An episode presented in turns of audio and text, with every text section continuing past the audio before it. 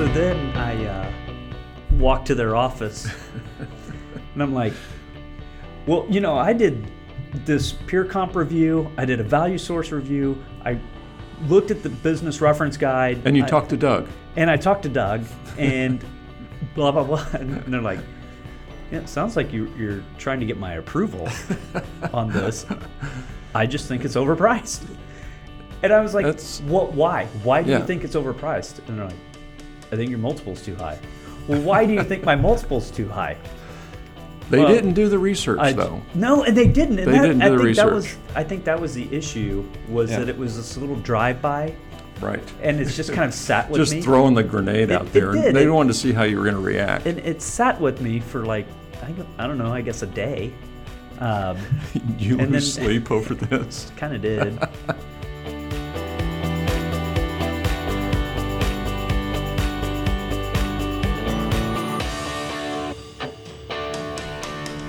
Welcome back to the Apex Business Advisors podcast. I am your host Andy Kavanaugh, joined by the newly reseated Mm, Doug Hubler. Yeah. Doug, how's it feel to be sitting in a chair? my. Okay, is this the time to reveal all my aches and pains? Because I'm I'm feeling pretty good sitting here in the chair, but my left arm is numb. Is that the one that's a but sign it- of a but, heart at- attack? But at the same time, I'm in a lot of pain. But I'm sitting fine. But I'm not going to be moving this arm. So if you wonder why it's just hanging Just there, there. just that's that's why. I don't know. After this podcast, do I need to go Google I'm- signs of a heart attack? no, Okay. I already did it. I'm fine. You're okay. I'm not, right. Yeah. I mean, if you Google it and it says that you're not having a heart attack, that's got to mean that you're okay. Because generally, right. if you Google something like "What's a spot on my hand," it actually means that you're dying. There, well, there's a lot of good information out there online. So, self-diagnosis is is the new thing. Speaking of good online places, KCApex.com. oh, wait. That's for later. That's that's for the end. Fun episode today that I have. Uh, uh, you know, this I'm going to call this a training episode. okay. Let me get some advice from you. Okay. Good. Pricing. Is pricing a business art or science? Uh, Hmm. This was a. We don't have a water cooler, but we do have a, one of those refrigerators with the water. So there was a, a conversation around what tools people are using to come up with their with their pricing, and uh, yeah, everybody's kind of got their own different approach, and so I wanted to just I thought it would be a good topic for us to talk about whether sure. how much you know how much of it is art, how much of it is science, and Mhm. kind of where do you, where do you land? So your approach for when you're pricing are you looking at it more scientifically or are you looking at it more as art using your Well, skills when I'm doing it, of course here we Andy, go yes You know, when I'm doing it, there's, it's just very accurate. It's it is an interesting topic because it, it there isn't one way, one proven scientific way to, to come up with a, a value of a business, and that's why, you know, we've got certified uh, valuation experts that will go through five different methods, and and and then at the when they come with five different methods with five different prices, they have to somehow come up with some arrangement, how much emphasis to put on this value versus that value, and I think with with our folks, we do have a lot of tools available, not just our 20 to 23 years of experience of selling businesses, which is huge.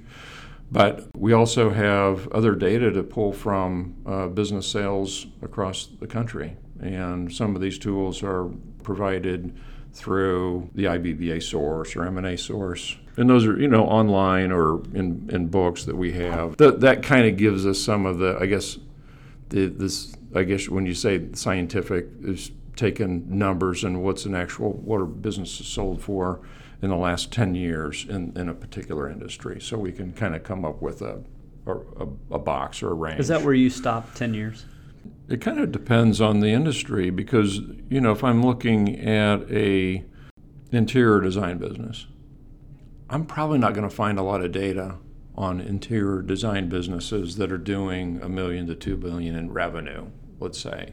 So maybe maybe I have to go back a little bit further to get enough data. But I, I do like to focus more on the, the more current information because you know times do change and multiples change over over time depending on the economy. So um, yeah, I like to I like to look at more recent data. When you look at it, what what ranges are you doing? So let's say the the business that you are looking at listing.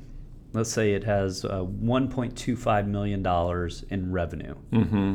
When you're looking at a comparable, how far on each side of that 1.25 million are you going? Are you going to 500 to 2 million, 750 to 1.5? What's your what's your range? I'm, I'm going to try. I'm going to try and narrow it uh, pretty close to it and see what kind of data. So I'm. I'll probably try and be half a million either side of that revenue, and just kind of see what kind of data is out there based on that. And if I have to increase it, I will.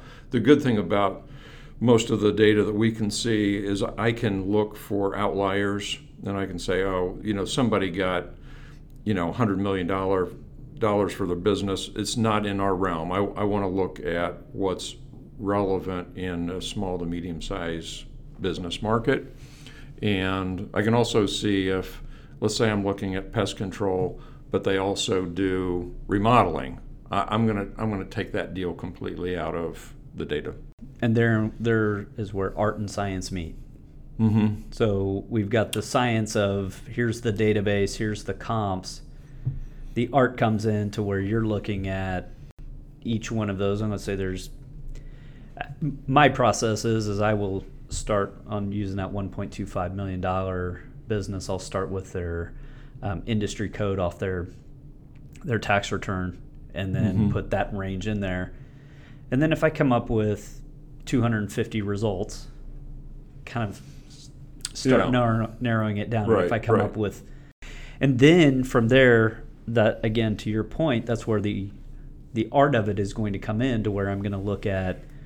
Okay, I'm looking at a pest control business. How did this lawn and landscape company get thrown in here? That looks weird. I'm getting rid of that. Right. Because it doesn't do anybody any good to overprice a business, um, and it certainly isn't going to do a seller any good to underprice it. It's certainly what I was accused of was overpricing. This was the exact backhanded compliment I got. okay. hey man, really liked your presentation. Looks like a good business. It's overpriced.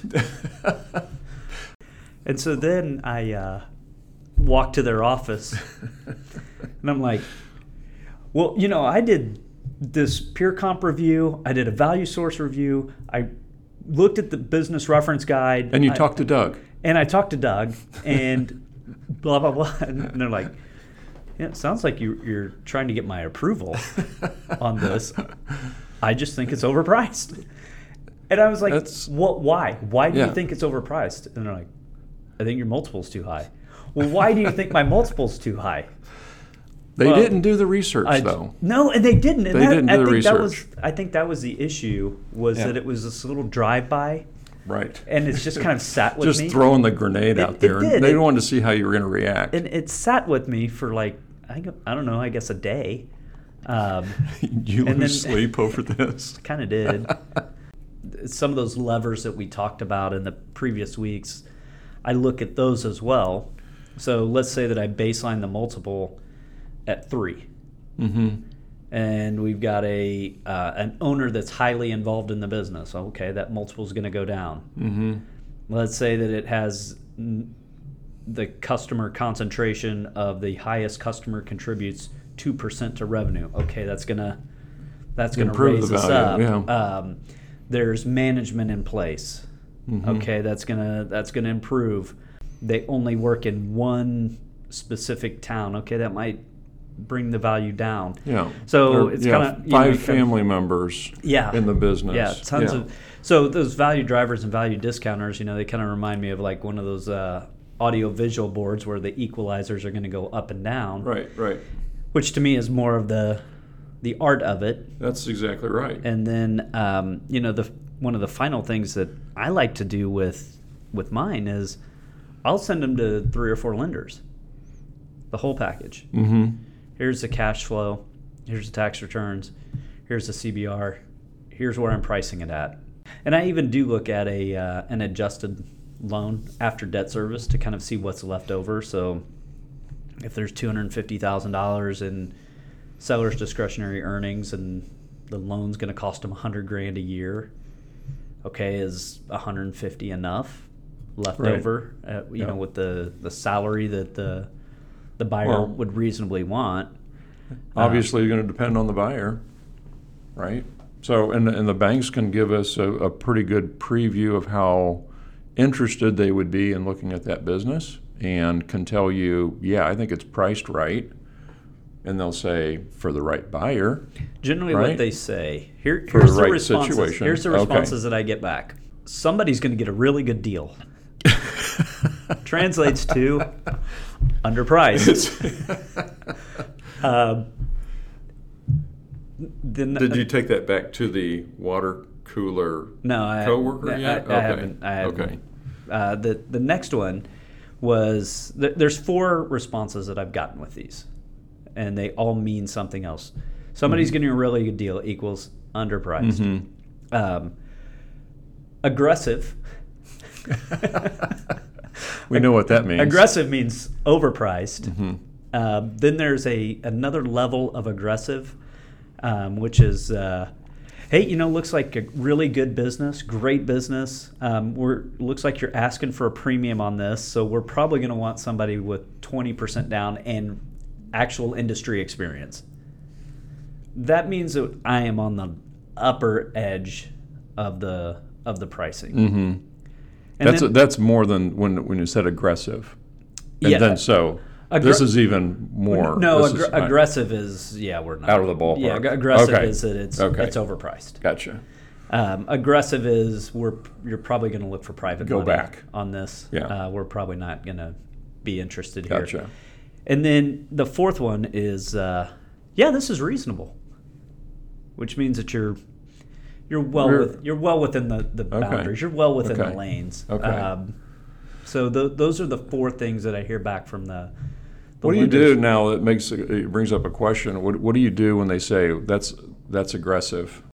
Yeah, I go back to the I go back to the seller and I say that look, kind of getting feedback from our lending partners that we may be overpriced here. A couple things we can do. One, we can lower the price to something to within their guidelines, their boundaries. Two, you can offer up seller financing. Or number three, we'll let it ride and let's let's see what the market. Let's see if you actually get looks.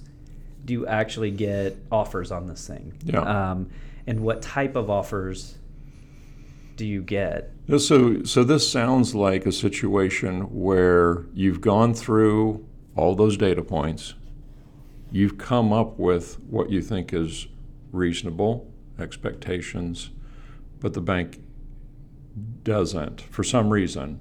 So there's some disconnect there, right? Because Yeah. you have gone through that. We're not just throwing numbers out. Now, we do have situations where a seller may want a little too much for their business. You know, so it was one of those things where what the what the seller wanted was out of line of what Yeah. the bank was, Yeah. was willing to loan, and and it was part of that that story was that they just didn't have enough consistency in their books. That they relatively decent growth and then this huge spike of a growth, Mm-hmm. Yeah. and yeah. then they wanted to price it off of that off the best year. that, that best year. That, that's the debate we have on every deal, though. I mean, we have to look at those prior years 18, 19, 20. What happened through uh, the COVID years? What happened to this particular business? Did it take off? Did it tank and now it's coming back? 21 was the best year. Well, why? And we're we're always going to want to know the story behind it because we're going to have to explain that to potential buyers. We'll have to explain it to the bank. And so, if for some reason 21 was their best year, well, we're going to we're going to understand why. And what is the expectation? What are the trends? Is this ongoing? So, how's 22 so far? We've, we're six months in, seven months in, you know, that kind of thing. And we're going to want updated information.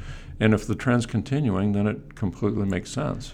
Our industry is going to get very it's going to get very interesting in about six or seven months when 2022 closes because when you do that three year look back now you're looking Mhm. at 20 21 and 22 hmm i have been using 2019 as kind of this baseline Right. okay what'd you do in 2019 i'm going to Yeah. forgive 2020 Yeah. and then i need to see a bounce back i need to see a strong 21 It Um, is interesting because you know, and even the banks are saying uh, most of the time that they're they're going to ignore 2020.